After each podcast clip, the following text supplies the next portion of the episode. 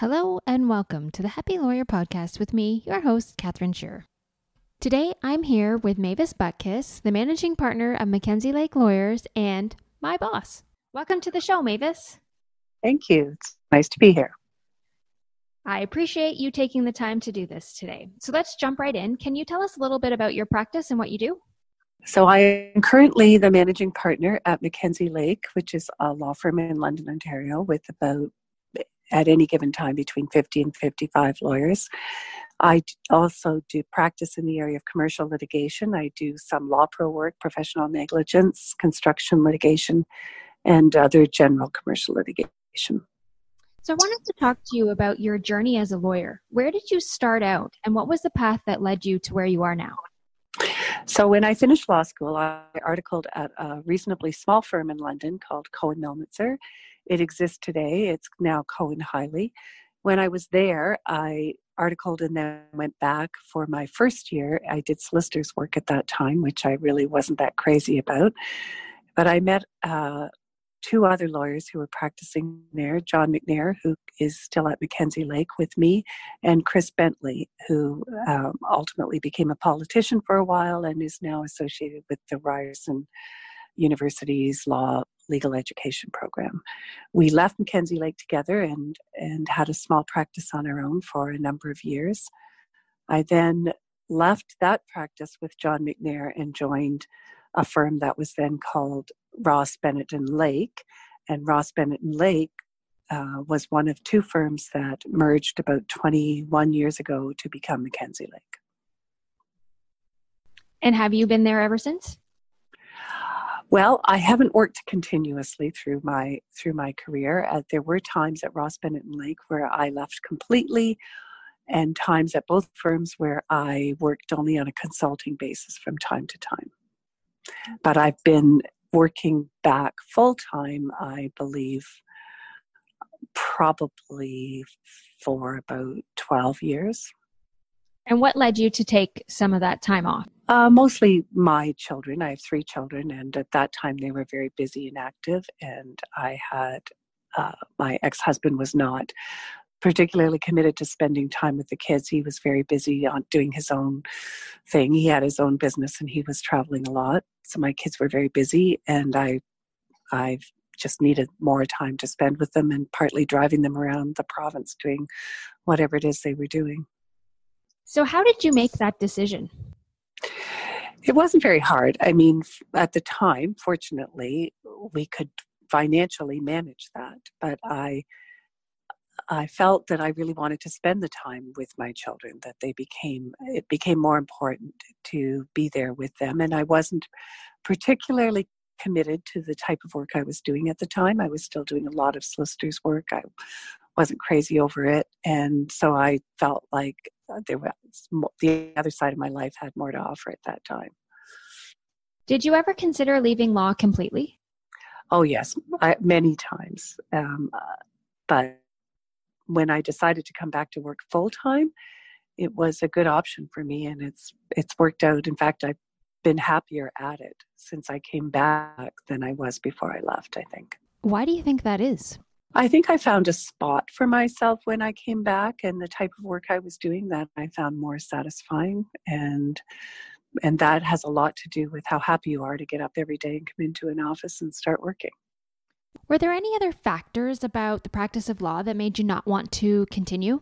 I think I felt that it wasn't the kind of work that I was doing and the practice of law I found sometimes boring, sometimes repetitive, and not at all creative. And I really never found a niche in it until I came back from having spent some time with my kids that I felt satisfied my need to do things that were more interesting. And and part of the problem is that when you have kids and you have a, a business, you have to make compromises. So the compromises that I made were tied to staying in London and to doing work that wasn't necessarily what I would have done if I had been free to go and just find a career somewhere. So, what would you say have been the biggest challenges you've faced in your career? Well, for me, it's been finding um, a way to enjoy the practice of law and to carry on it, carry it on in a way that I like. And that took a long time for me. It took me a long time to grow up, I like to say.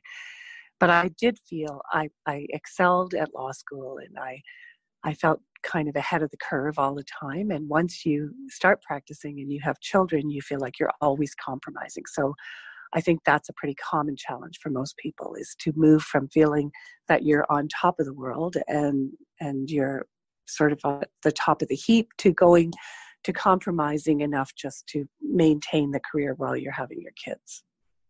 How did you find the place that you are now? Like how did you determine what area you wanted to practice in when you returned? Well, I was lucky, to be honest with you. I was really lucky. I I had um, worked with the the PA lawyers at Ross Bennett and Lake for a number of years, and they didn't want me to leave. So even when I left, they kept giving me work to do from time to time, and they maintained my insurance, and they found a spot for me. And and um, when I came back, there were some large files that needed some large litigation files that needed some work and some analysis and and that was a, a good niche for me a bit like problem solving going through massive amounts of documents and coming up with a, a way to approach the file. And that's how I started doing the type of litigation that I did and do now. Throughout that journey, what would you say has been the biggest challenge that you faced in practice as a woman? It's a bit different for me. I'm 64, almost 64. And when I started practicing in London, there really were hardly any women practicing law. So when I started practicing in London, there were very few women practicing. Um, and I did not have what I would call a support supportive system at at home. So I had children right away. I had my first child when I was uh, doing the BARAD course, which was then a, a, long course, and I had another one 20 month, months later. So I felt it was uh, it was always a compromise. It was a time of recession. It was the 80s, there was a big recession. There were hardly any jobs. I was tied to London and I had my children. So my biggest challenge initially was just finding a job, which I managed to do. And then um, after that, it was finding work within law that I felt worked for me and that I wanted to do.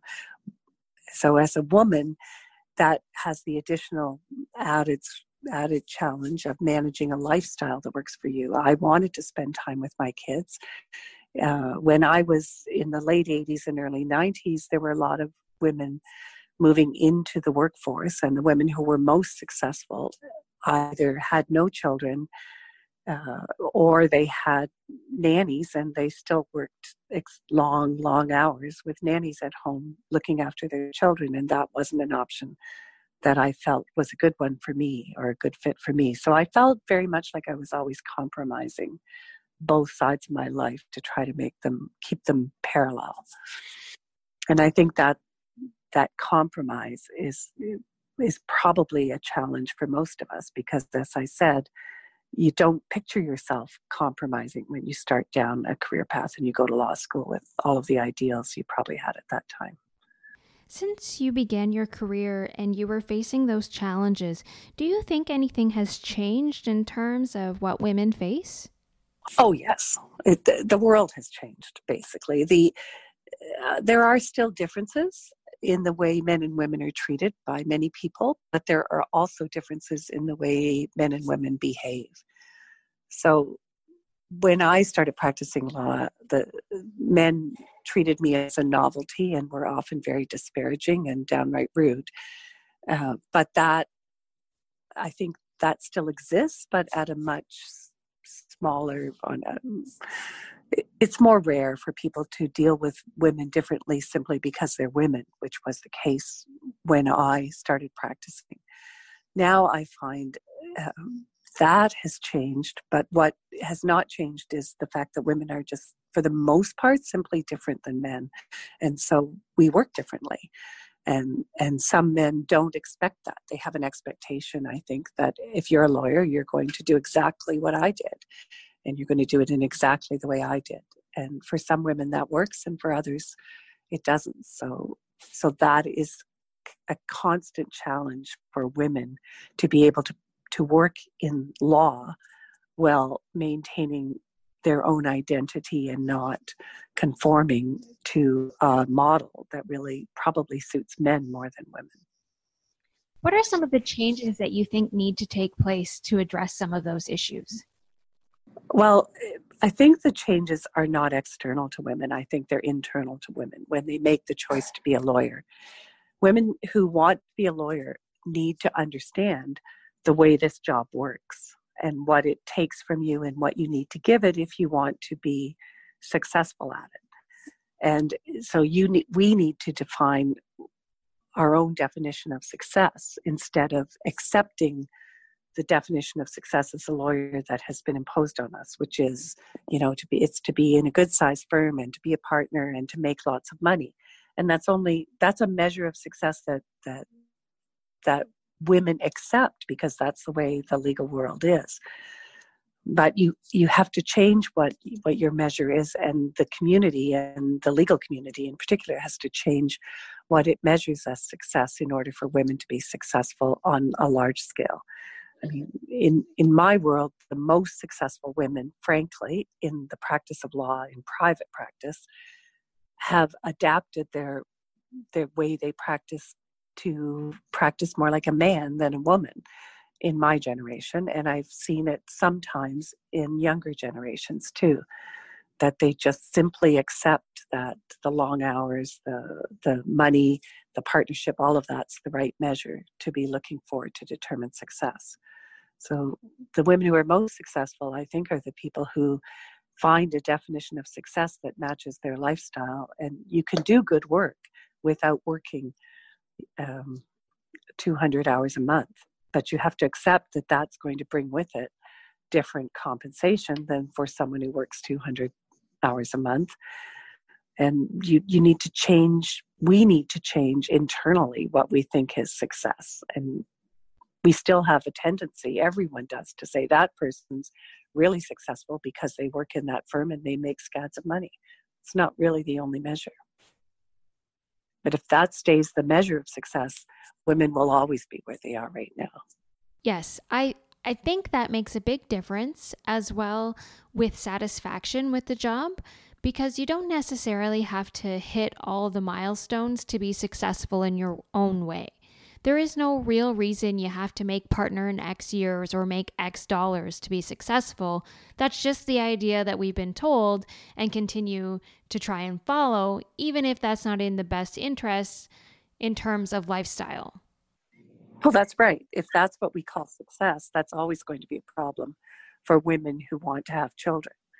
It, it just will be. So, but I think in your generation, some men are coming to a similar conclusion that they don't necessarily want to follow that path. And that's been hard for lawyers of my generation to understand when they're trying to motivate and they look at junior lawyers and junior lawyers men and women are now making different lifestyle choices that were frankly unacceptable and, and not even an option for us so it i think that is changing i think that the men of your generation may change that as well I do agree. I do see the difference between the generations. There's a bit of a middle ground where some are stuck between the two, but I do think that over time things will change. They will, but you know, people have to compromise their monetary goals to make that happen. You the the the difficult, the most difficult people to deal with in my position are people who think that they have a right to a lifestyle that's different from the lawyer in the office beside them but they want the same money.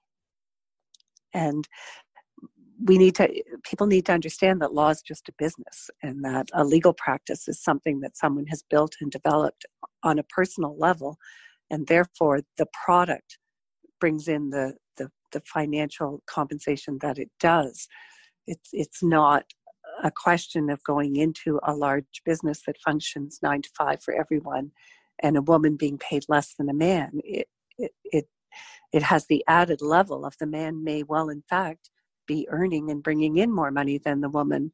And that has to be a factor in deciding what the compensation is for both people to move forward successfully. And that's what I mean about people changing their expectations and their measure of what is successful. So, just circling back a bit, when did you become the managing partner? About two and a half years ago. What was the decision making process behind that? Like, how did you decide to take on that role? Well, it seemed to be the right move at the time, both for the firm and for me. Um, I had worked always in conjunction with the two previous managing partners, and I had naturally become involved in a lot of the business side of the firm with them.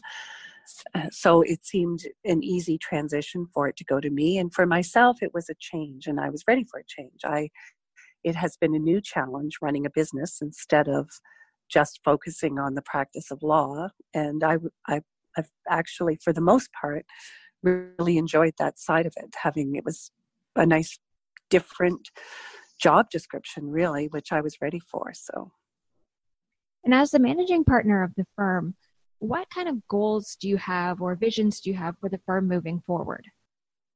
Well, I hope that it stays a firm that is uh, collegial. It has, I believe, a very strong reputation in the community for being a collegial firm uh, with a good heart. Uh, I've had a managing partner for my from another firm tell me that I have a reputation for being a benevolent employer, and I think that's actually a good reputation. Some men maybe wouldn't want it, but I'm quite happy to be viewed that way. And that's a challenge as the firm grows because you add different personalities and people from different backgrounds that perhaps haven't worked within an environment like ours before. So, my goal would be for the firm to maintain its growth pattern, but still retain that small firm collegiality that I think it's known for. Do you have any specific goals for the younger lawyers at the firm? Well, that's a harder question. It's with for me, for some of the young lawyers, the goal is to to help them to understand the practice of law in a lot of the ways that we've talked about. It's a service industry, it's a business. That's not what you think when you walk out of law school. You think you're a lawyer and you're a professional, and you are, and you provide a professional service, but people are still buying it. So the clients uh, have to be there in order for it to function. And to get the clients in this competitive world, you have to be prepared to do really good work and to be available to the clients when they need them. So, for some young lawyers, I think understanding what the practice of law actually is is a, a hard transition. Um, and I think for them, if they can understand that they're really walking into a business that needs to be cultivated, that they will find it easier going as time goes on. Uh, but lawyer, young lawyers also need to understand that the best adver- advertisement for your services is to do really good work. Have you had any big challenges as managing partner that you've had to overcome? Oh yeah. I had a lot of personnel personnel challenges originally.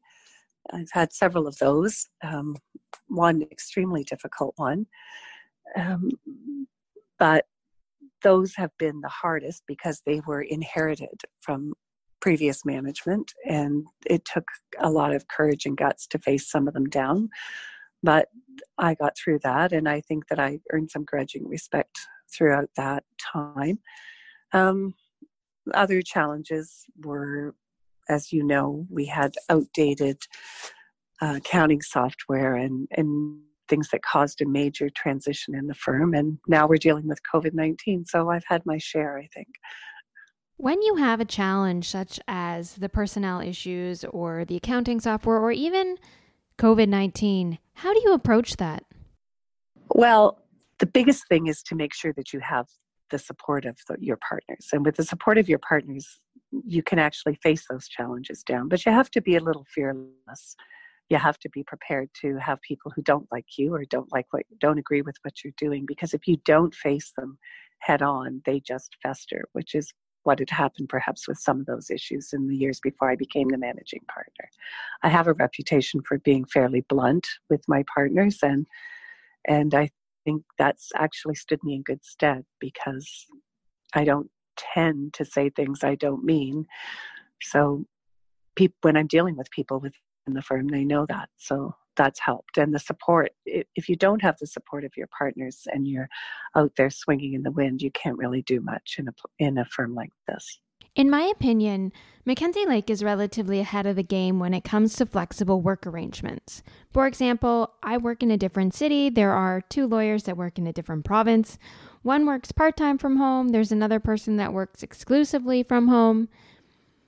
What kind of considerations go into allowing those types of flexible work arrangements? Well, perhaps aside from you, those flexible situations came um, about as a result of trying to accommodate people who were already working at McKenzie Lake. So it's the first one probably was um, the first lawyer to move out west who had personal reasons for wanting to go out there. He wanted to stay tied with the firm, and we felt very strongly that that was a good option for us to maintain that tie. So we knew him, we knew how he worked, we knew what he did, we were comfortable with him and he was a partner so that was that was just accommodating him and keeping him in the fold the um, the lawyers who work from home similarly they are lawyers who worked at the firm and needed accommodation for changes in their lives or what they wanted to do. So we didn't have much risk in those situations. It wasn't like hiring someone off the street who said, I want to work from home or I want to work from another province that the risks were minimal and that let us that let us do that it let us move into that sort of transitory phase with those people and and that so it sounds like we're very ahead of the game but really we're just maintaining the relationships that we built when they started working with us why do you think that those flexible arrangements have gone on to be successful both for the lawyers and for the firm i think because everybody's uh, managed expectations all the way along. And so everybody understood it goes back a little bit to what I was saying before. If, if you want accommodations and changes and to be, if you want your job to accommodate your life choices and your needs, then if you can come to an arrangement with the people you're working with that makes it fin- makes it financially viable for both of you, then you can both move forward. And and that's what we did. I think that we reached monetary arrangements that have no cost to the firm and a net benefit to the firm of keeping those people within the fold and they're all really good lawyers and that that's why they've been successful. And i think it's the base relationship that was made that permitted us to do that because that relationship was already there. We know from the statistics that there are a lot of unhappy lawyers out there one study indicated that 41% of female lawyers in the US were dissatisfied with their job. And another study has shown that nearly 30% of all lawyers in Canada will have left law entirely within five years of practice. Why do you think that is? Well, it, it mirrors my life, I, I would suggest, in law. I never really found a job I was happy with in the early years. I was compromising to accommodate my ex husband and my children. And so uh, we're all overachievers when we go into law school. We all think, as I said, that we're ahead of the curve. And then we get out and we find out, firstly, that the job isn't all it's cracked up to be. It's a service industry.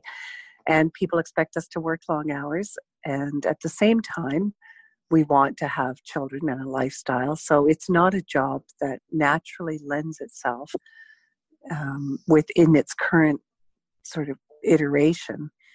That's a great job for women lawyers.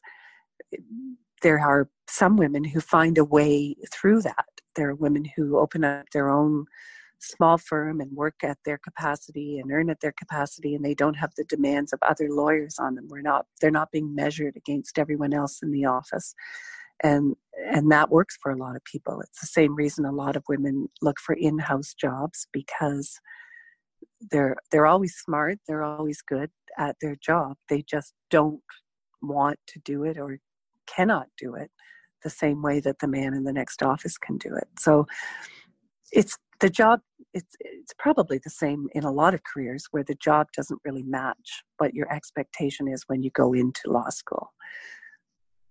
And it just doesn't work for some women as they move through different phases of their lives What advice would you have for a young lawyer who's just starting out and really struggling with trying to make the decision if law really is for them? Well, I think they need to understand that law doesn't have to be private practice. That that you know, it's the old school view that a legal education is a really good education for pretty much any job you want to do.